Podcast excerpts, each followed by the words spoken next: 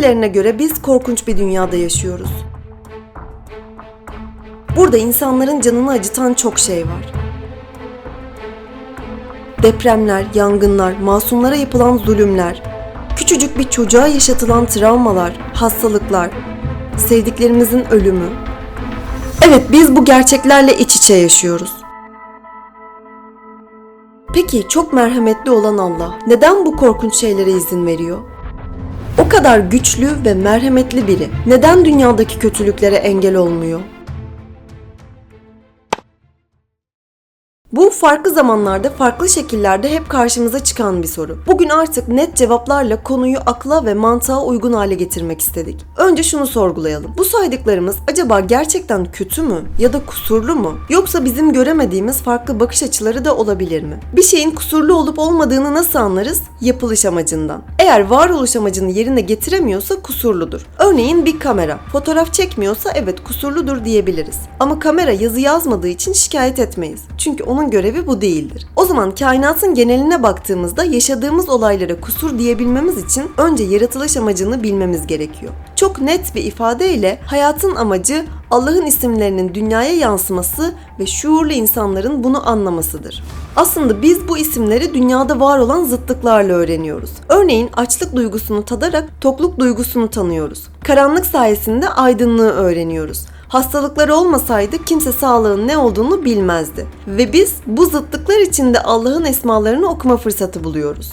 Eğer dünyada bizim Şafi ismini, Rezzak ismini anlayamayacağımız bir sistem olsaydı asıl kusur o zaman olurdu. Çünkü yaratılış amacına uygun olmazdı. Her hastalık, her imtihan bir mektup gibidir. Bize bir mesajla gelir. Normal zamanda hissedemediğin gerçekleri hatırlatır. Deprem sayesinde her gün sarsılmadan rahatça yaşadığını fark edersin ve bunun için şükretme imkanı yakalarsın. Bu durumda depreme bile kusur diyemeyiz. Hepimiz kabul edelim. Gerçekten bazı şeyleri kaybetmeden değerini anlayamıyoruz ne yazık ki. Bu arada saydığımız hastalık, imtihan, zorluk, felaket gibi şeylerin dünyamızda sadece %1'lik bir alan kapladığını unutmayalım. Deprem olan zamanlarla olmayanları, kurtulduğumuz hastalıklarla yakalandığımız hastalıkları, gün içinde yaşatılmaya devam eden insanlarla ölen insanları karşılaştırdığımızda bunu anlayabiliriz. Kötü zannettiğimiz şeylerin aslında haklı sebeplerden dolayı dünyamızda olması gerektiğini biraz anladığımızı düşünüyorum.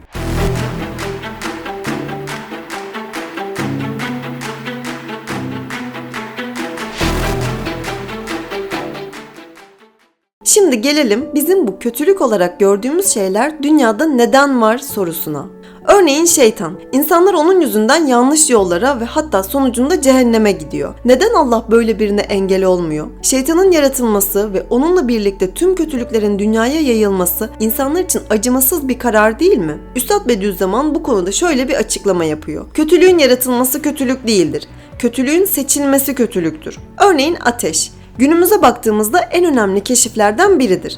Ateş sayesinde ısınma, yemek gibi en temel ihtiyaçlarını karşılayabilirsin. Ama aynı zamanda ateşle büyük bir orman yangınına da sebep olabilirsin. En başta bunu keşfeden veya üreten kişinin niyeti kötülük değildi. Bunu çok güzel şeyler için kullanabilirdin ama sen ateşle orman yakmayı tercih ettin. Bu durumda ateşi keşfeden kişiyi yangından sorumlu tutamayız. Demek ki kötülük dediğimiz şey üretici ile ilgili bir durum değil, kullanıcı ile ilgili bir durum. Peki şeytanın üretilmesi kötülüktür diyebilir miyiz? Bence bunu da diyemeyiz. Evet çok kişi onun yüzünden cehenneme gidiyor ama belki de yaratıcının niyeti bu değildi. Belki de bu bizim seçimlerimizin sonucuydu. İnsanın iradesini tamamen devre dışı bırakıp tüm bunlardan yaratıcıyı sorumlu tutmak pek de mantıklı değil. Çünkü Allah insana bir irade verdi. Doğruyu da yanlışı da öğretti ve seçimi kendisine bıraktı. Bu durumda sonuçlardan sorumlu olan insanın kendisidir. Bazen kaderimde bu varmış diyerek kendine temize çıkarmak isteyen zihniyetlerle de karşılaşıyoruz. Bu problem kader tanımını yanlış bilmekten kaynaklanıyor. Kader Allah'ın bir senaryo yazması ve bizim onu oynamamız değil. Bizim kararlarımızı, gideceğimiz yolları, yapacağımız seçimleri, geçmiş, gelecek ve şimdiki zamana ait her şeyi Allah'ın bilmesidir. Dikkat edin yapmasıdır demiyorum. Bilmesidir. Bu durumda insan hak edişi devre dışı bırakıp kendi seçimlerinden Allah'ı sorumlu tutamaz. Ki zaten dünyadaki kötülüklerin hemen hepsi insanın iradesiyle gerçekleşir. Peki Allah'ın tüm bu kötülüklere izin vermekteki amacı ne olabilir? Bunu anlayabilmek için önce insanın dünyadaki konumunu anlamamız gerekiyor. Biz bu dünyaya gelişmek için geldik. Allah'ın verdiği potansiyeli ortaya çıkarıp bunu yükseltmek için buradayız. Mesela melekler bildiğiniz üzere sürekli ibadet ederler değil mi? Peki sürekli ibadet etmelerine rağmen neden mertebeleri yükselmez? Çünkü herhangi bir mücadele ortamında değiller. O zaman insanın mertebesini yükselten şey ne? Mücadele etmek. Yani yükselmenin ve gelişmenin birinci şartı mücadele. Hastalıklar, musibetler, zulümler, imtihanlar, şeytan, nefis bunların hepsi aslında bizi düşüren değil, yükselten şeylerdir.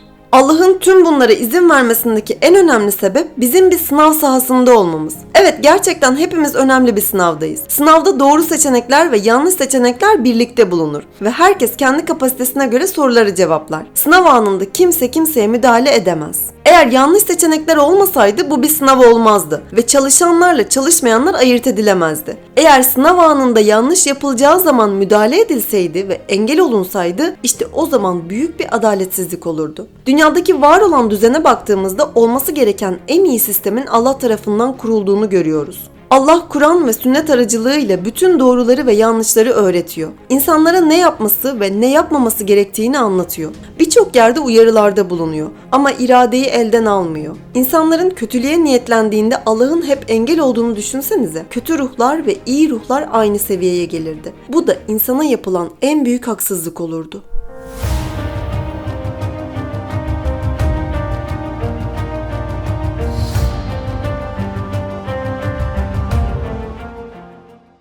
Peki masumların suçu ne? Onlara yapılan bu zulümler karşılıksız mı kalacak? Böyle durumlarda yaşanan olayları yüzeysel değil, derin incelemeliyiz. Bazı imtihanların toplum geneline gelmesi gerekir. Eğer Müslümanların başına hiç kötü bir şey gelmeseydi herkes Müslüman olurdu ve bu da yine sınav sarını ortadan kaldırırdı. Bu nedenle karma bir şekilde masumların da bu zorluklardan payını alması gerekiyor. Sabredilmesi ve ders çıkarılması gereken birer imtihan olarak görebiliriz. Her ne kadar üzücü olsa da bu sıkıntılara sadece dünya odaklı bakmamamız gerekiyor. Dünya ve ahiret kazancını eşit bir şekilde düşünmeliyiz. Öncelikle Allah'ın adaletinden hiçbir şüpheniz olmasın. Her koşulda ona olan güvenimiz tam olsun. Bu adaleti dünyada yakalamak zor. Bunun tam anlamıyla gerçekleşeceği yer ahirettir. Yaşanan tüm sıkıntılar sabredildiği sürece günahların silinmesine sebep olur. Dünyada çeşitli zulümler içinde mutluluğu, huzuru, rahatı kaybetmiş olarak gördüğümüz insanlar sonsuz bir mutluluğa hazırlanıyor olabilir. Sonunun güzel bittiğini bildiğimiz bir filmin ortalarında yaşanan üzücü olaylara o kadar da çok üzülmeyiz değil mi? Çünkü gerçekleri bildiğimiz için dar bir görüşle yorumlamayız, isyan etmeyiz, neden bunlar yaşanıyor demeyiz. Aynı şekilde sonsuz odaklı düşünerek masum insanların yaşadığı sıkıntılara da farklı bir açıdan bakabiliriz. Ayrıca zulmedenlerin cezasız kalmayacağını da vurgulayalım. Bazı suçların cezası ne yazık ki bu dünyada karşılık alamayacak kadar büyük. Allah bunların hepsini görüyor ve kaydediyor ve tüm bunları büyük bir mahkemeye bırakıyor. Küçük davalar küçük mahkemelerde, büyük davalar büyük mahkemelerde çözülür. O büyük mahkemenin geldiği gün zalimlerin korkudan titreyeceği gün olacak. Dünyada kaybetmiş gibi görünenlerse sonsuzu kazananlar olacak ve o an yaşanan tüm zorluklar unutulacak. Şimdi yaşadığımız dünyada kötülük olarak gördüğümüz her şeye bir kez daha bakalım. Bize vermek istedikleri mesajları okuyalım, almamız gereken dersleri alalım ve bunların neden yaşandığı hakkında mantıklı açıklamalar yapalım. Allah'ın gücünden, merhametinden ve adaletinden şüpheniz olmasın. Kimsenin hakkının kimsede kalmayacağı bir gün gelecek. O gün gelene kadar doğrudan ayrılmamaya gayret edin. Allah zorlukta da güzellikte de hep bizimle olsun.